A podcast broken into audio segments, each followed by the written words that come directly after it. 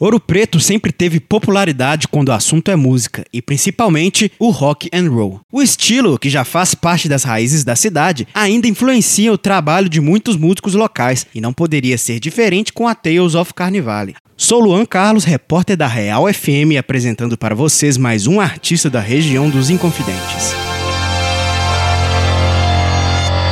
A Tales of Carnivale é uma banda de ouro preto de metal progressivo. De acordo com o guitarrista e fundador da banda Rômulo de Paula, o projeto da banda teve início em 2014, quando a banda ainda se chamava The Other Side. Banda essa que tinha seu projeto autoral, mas era composta principalmente de músicas cover. Com o convite do guitarrista, o atual vocalista Luiz Fernando, a banda passou por uma reformulação, consolidando o projeto atual. O que reuniu a banda foi a vontade de compor e de espalhar o rock autoral. A ideia ideia principal do projeto é a de trabalhar o rock dentro das influências de cada músico, influências essas que vão do jazz até a música erudita, tudo para criar algo bem original. Uma das grandes influências do quarteto é a banda de metal progressivo Duo. A Tales of Carnivale lançará um novo EP no início de fevereiro de 2021. Uma das músicas desse EP é o single Escape, qual foi lançado no dia 16 de janeiro e pode ser encontrado no canal de YouTube da banda. Rômulo, guitarrista da banda, dá mais detalhes sobre o processo de criação criação e gravação do EP. O que eu sinto desse trabalho é que ele mostra muito o amadurecimento da banda. Se você pegar o nosso primeiro EP e colocar ao lado desse, dá pra ver não uma melhoria nas músicas, mas uma, uma maturidade muito maior. O primeiro EP foi lançado em 2018 e agora foi em dezembro de 2020 a gente gravou esse segundo EP. Então são dois anos aí de trabalho que dá para compreender essa maturidade musical adquirida pela banda. O EP foi gravado num estúdio que grava com processo 100% analógico, não utilizou o computador para gravar. A gente simplesmente gravou